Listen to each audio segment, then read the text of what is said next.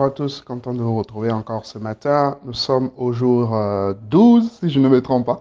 Nous sommes au jour douze ce matin. Nous continuons toujours ce, ce beau matin sur le sujet de la restauration intérieure.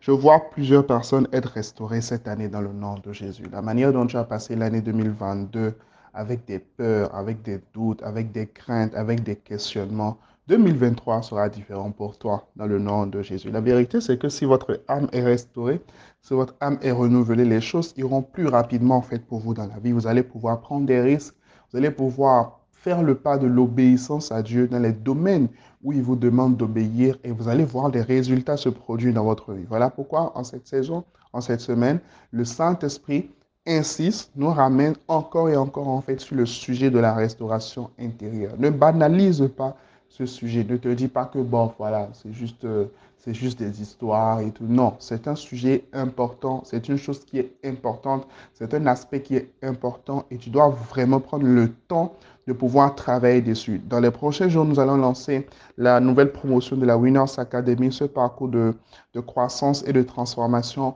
sur trois mois que j'organise. Je vous invite vraiment à, à, à nous rejoindre. Je vous invite vraiment à nous rejoindre. Je vous invite vraiment à rejoindre en fait cette cohorte, à rejoindre euh, cette promotion, cette nouvelle promotion de l'académie, parce que je sais, je sais que cela vous fera du bien. Je sais que cela va vous faire passer en fait d'un point A à un point B. Nous allons beaucoup plus aller en profondeur sur le sujet de la restauration intérieure, mais aussi nous allons voir plusieurs autres aspects, comme la vie de prière, comme comment méditer, comme comment entendre Dieu, comme comment vivre le surnaturel divin, comme comment gérer son temps, euh, comme comment gérer ses finances. Nous allons pouvoir aborder l'ensemble de ces sujets, euh, gérer, comment gérer ses émotions, comment servir Dieu, découvrir sa destinée. Nous allons aborder en fait cet ensemble de, de, de, de sujets par la grâce de Dieu, inspirés par le Saint-Esprit. Et je sais que des vies seront transformées. Ta vie sera transformée alors que tu participes à cette académie. La Winners Academy aujourd'hui, c'est plus d'un millier de jeunes qui ont été transformés par ce parcours. Et je le crois vraiment que tu seras le prochain sur la liste. Et c'est ouvert à tous, un jeune, vieux, maman, papa, quarante ans, cinquante ans, peu importe, peu importe. Que vous soyez au Bénin ou que vous soyez à l'autre bout du monde, peu importe, vous pouvez suivre la Winners Academy. Amen. Alors, un peu pour atterrir aujourd'hui, dans, je pense, hein, je pense, à moi ce que le Seigneur me donne une autre direction pour demain, mais je pense qu'on est en train d'atterrir euh, sur le sujet de la restauration intérieure. Nous allons voir aujourd'hui quatre types de pères. On va voir aujourd'hui quatre types de pères.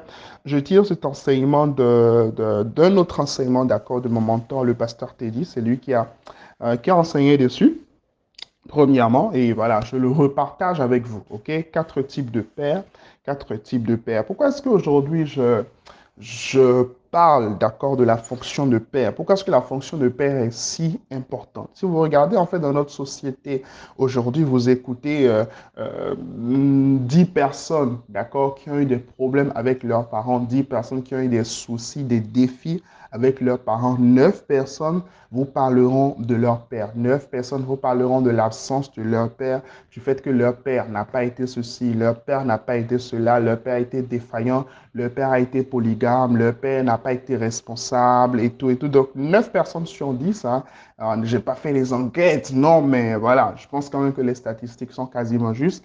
neuf personnes sur dix évoqueront euh, des problèmes, des défis en fait avec leur père. Et la vérité aussi, c'est que l'une des choses que Jésus est venu nous révéler, en fait, c'est Dieu en tant que Père. Dieu en tant que Père. Jésus est venu nous révéler, en fait, Dieu en tant que Père. Dans, dans la Bible, voilà, euh, les, les enfants d'Israël, ils ont connu euh, l'Éternel qui pourvoit, euh, l'Éternel qui répond par le feu, le Dieu qui guérit, Elohim. Ils ont connu vraiment différents noms.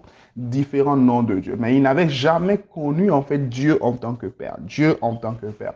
Et qu'est-ce qui se passe? C'est que nous allons maintenant projeter notre relation que nous avons eue avec notre Père, nous allons projeter cette relation-là sur la relation que nous avons maintenant avec Dieu notre Père. Je m'explique. Si quelqu'un a une relation normale, une relation correcte en fait avec son Père, il n'aura pas du mal en fait à voir Dieu en tant que Père. Mais si quelqu'un a eu une relation difficile, une relation compliquée, d'accord, avec son Père, il aura du mal à voir Dieu en tant que Père et pouvoir jouir véritablement de la filiation fils et père que nous avons avec le Seigneur. Si quelqu'un, par exemple, euh, n'avait pas du mal à demander des choses à son père pour que son père les lui donne, alors de la même manière, il n'aura pas du mal en fait à demander des choses à Dieu pour que Dieu les lui donne. Par contre, si quelqu'un avait déjà du mal en fait à demander d'accord des choses à son père, il aura également du mal à demander des choses à Dieu. Alors, quatre types de pères. Premièrement, le père autoritaire. Le père autoritaire ou encore les parents autoritaires. Ce sont des parents, par exemple, qui ne tiennent pas compte des sentiments de leurs enfants. Des, des parents pour qui, voilà, les enfants sont juste des pinballs, les enfants sont juste des pinballs, en fait, sur lesquels on tape. Euh, des pères qui, ne, qui interrompent, en fait, tout le temps leurs enfants. Les pères, par exemple, qui, ou encore les parents, parce que oui, on peut également parler des mères, des pères qui n'honorent pas l'individualité de leurs de leurs enfants. Pour eux, tous les enfants sont pareils. On met tout le monde dans le même sac. On regroupe en fait tout le monde dans le même sac. Mais on ne tient pas compte de la particularité de chacun. Père autoritaire aussi, c'est un père qui s'impose. C'est un père qui s'impose. C'est un père qui dit, bon, j'ai dit que tu vas faire communication, donc tu vas faire communication. Voilà, il n'y a, y a pas de débat. J'ai dit, tu ne sors pas, tu ne sors pas. Voilà. Un père en fait qui impose, mais qui n'écoute pas. Un père qui impose et qui n'écoute pas. Alors, quel est le... Euh, la répercussion, d'accord, la répercussion sur notre relation avec Dieu, c'est que nous voyons également Dieu en tant qu'un père autoritaire. Nous voyons Dieu en tant qu'un père autoritaire. Pour nous, voilà, euh, Dieu a tout décidé d'avance, voilà. De toute façon, même si tu pries haut, même si tu ne pries pas haut, voilà, rien ne va se passer. Dieu a tout décidé d'avance, c'est déjà carré d'avance. Nous, on est juste là. Nous sommes comme des marionnettes, en fait. Euh, nous sommes comme des marionnettes en ses mains. Donc, on voit Dieu en tant qu'un père autoritaire, mais ce n'est pas vrai. Dieu n'est pas un père autoritaire. Dieu est un père d'amour. Il dit, je t'aime d'un amour éternel. Dieu est un père d'amour. Et il est important de comprendre la dimension de l'amour de Dieu, de découvrir en fait cette dimension d'amour très, très importante. Deuxième type de père, le père abusif ou encore les parents abusifs. Ce sont les parents qui infligent en fait à leurs enfants des blessures corporelles exagérées. Je ne dis pas qu'il ne faut pas frapper leur enfant, son enfant, pardon. Et là, je sais qu'il y a des papas qui m'écoutent, je sais qu'il y a des mamans qui m'écoutent, je le sais. Vraiment, vous devez faire attention lorsque vous punissez vos enfants. Vous ne devez pas abuser de cette punition-là. Vous ne devez pas en fait les frapper de manière exagérée.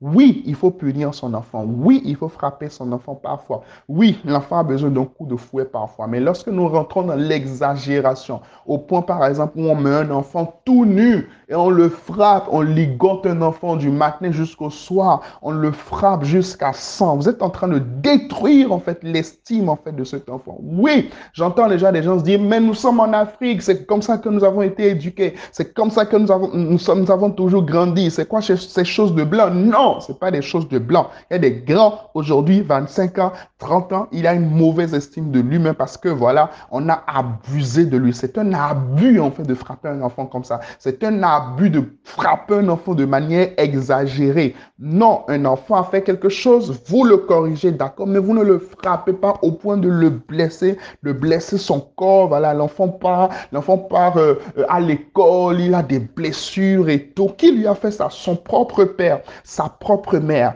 L'enfant doit grandir en fait dans un environnement, d'accord, où ses erreurs sont comprises. Ses erreurs sont acceptées, où il peut faire des erreurs, il va être corrigé, il va se relever et il va pouvoir avancer dans la vie.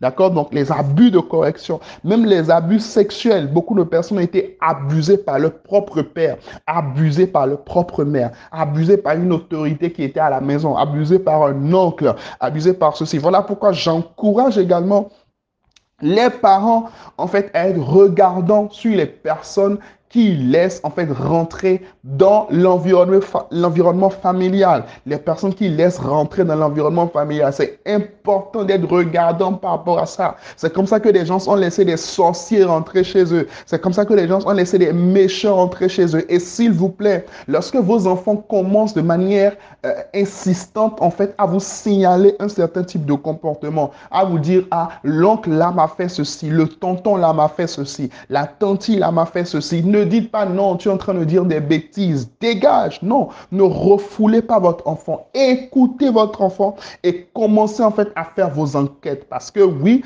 dans plusieurs cas en fait les plaintes des enfants sont justifiées. Les plaintes des enfants sont vraies. J'en connais qui ont été abusés par leur oncle, par leur papa, par un tonton qui était à la maison, par un grand frère, un cousin. S'il vous plaît, prenons soin. Et, et même vous qui m'écoutez, il y en a plusieurs qui ont été abusés comme ça. Que le Seigneur vous restaure.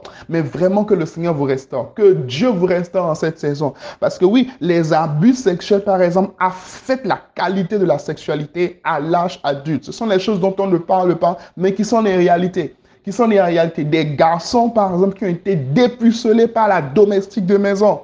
Des garçons qui ont été dépucelés par la tante du quartier. Ils ne savaient pas ce qui se passait, ils n'avaient pas forcément conscience de cela. Et puis ça a ouvert une porte. Aujourd'hui, le gars, il est là, il couche partout, il a l'impudicité, l'impureté. Pourquoi? Parce que par ce tact-là, en fait, un esprit est rentré. Je sais que je parle de manière prophétique, en fait, à quelqu'un. Par ce tact-là, un esprit est rentré. Aujourd'hui, tu n'arrives plus à, à, à contrôler, tu n'arrives pas à contrôler ta sexualité. Tu as une sexualité très, très désordonnée. Malgré que tu as de la volonté, tu n'as pas la capacité, parce que dès cette première fois, cette première fois, en fait, il y a quelque chose qui est rentré, tu as été abusé en fait dans ton corps. Aujourd'hui, va devant le Seigneur, va t'humilier devant le Seigneur et dis, Seigneur, s'il te plaît, guéris-moi, réprime en fait ces esprits-là. Amen. Des parents abusifs, d'accord, des parents qui privent, par exemple, de, de, de, de nourriture leurs propres enfants, des parents qui privent leur, leurs propres enfants, des parents qui, voilà, qui ne tiennent pas compte des jours importants, des jours importants de, de, de leurs enfants. Alors, quelle est la conséquence lorsqu'on a eu un parent abusif? Notre, la conséquence faite sur notre relation avec Dieu, c'est que c'est la difficulté de s'abandonner, la difficulté de se donner totalement. Quand on dit, en fait, donne-toi totalement à Dieu. Donne-toi, livre-toi totalement à Dieu. Pour l'enfant, pour l'adulte, en fait, que tu es aujourd'hui, pour l'adulte que je suis aujourd'hui, ça devient compliqué. Parce que celui qui faisait, en fait, figure de père, figure d'autorité, lorsqu'on s'abandonnait entièrement entre ses mains, il abusait. Il a abusé, en fait, de cela. Il a abusé de cela. Regardez ce que euh, euh, euh, David dit dans le psaume dix-sept, au verset huit. Il dit, « Garde-moi comme la prunelle de l'œil. » Protège-moi à l'ombre de tes, à l'ombre de tes ailes. Amen. Les parents doivent protéger leurs, leurs enfants. Très important. Troisième type de père, troisième type de père. Je pense que finalement, on va continuer demain parce que je voulais en fait aborder l'aspect du pardon, mais je ne vais pas pouvoir aborder ça aujourd'hui parce que ça fait déjà douze minutes. On va continuer demain. Comment pardonner? OK? On va voir demain comment pardonner, euh, comment pardonner les parents. OK? Parce qu'il y a beaucoup qui en veulent à leurs parents, mais je crois vraiment que le Seigneur va vous guérir. Amen. On va voir comment pardonner les parents et comment pardonner de manière générale, ou l'un avant l'autre. En tout cas, on verra comment l'esprit nous conduira. Donc, troisième, euh, troisième type de père, le père passif. Le père qui est émotionnellement absent. Le père qui est émotionnellement absent. Le père passif. C'est-à-dire, le père, il est là. C'est pas qu'il n'est pas là. Il est là, mais il n'est pas là. Je me rappelle de cette fille à Lokossa. Je, je, je prêchais ce message. J'ai prêché ce message à Lokossa, je crois que c'était l'année dernière, si je ne me trompe pas. Et, et puis à la fin, une fille est venue me voir, elle était en pleurs. Elle dit, mon père, euh, mon père, quand je l'appelle, euh, c'est juste pour qu'il puisse payer la contribution. Tout ce qu'il veut, en fait, c'est payer la contribution. Il ne demande pas comment je vais. Il ne demande pas euh, comment est-ce que je suis en train de faire mes études. Il ne demande rien de tout ça. Quand je l'appelle, c'est tout comme s'il y a juste une relation financière, en fait, entre nous. J'ai besoin, en fait, de mon père. Et cette fille, elle était en pleurs. Elle était en pleurs. Elle était en pleurs. Elle était en pleurs. Vraiment, s'il y a un père qui m'écoute ce matin, s'il vous plaît, vous faites déjà beaucoup pour payer la contribution de vos enfants. Vous faites déjà beaucoup pour mettre la nourriture sur la table. On honore votre sacrifice. On honore le prix que vous payez. payer. On honore en fait ce que vous êtes en train de faire comme prix que vous êtes en train de payer. Nous honorons cela. Nous bénissons Dieu pour votre vie. Ah, chère maman, vraiment, je vois votre souffrance. Je vois votre difficulté. Je vois combien vous souffrez. Je vois combien vous faites tout pour que vos enfants soient dans de bonnes conditions matérielles. Mais s'il vous plaît, par les compassions de Christ,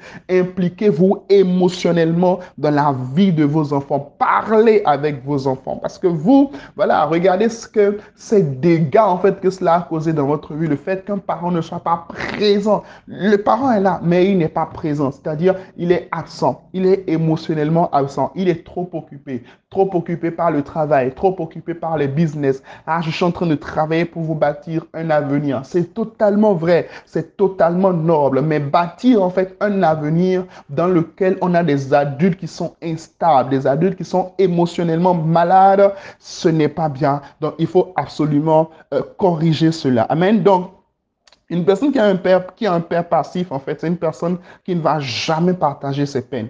Jamais partager ses peines. Jamais partager euh, son état d'âme. Il ne peut pas se pas se présenter en fait tel qu'il est vraiment. Il ne peut pas exprimer sa joie. Il n'arrive pas en fait à exprimer sa joie.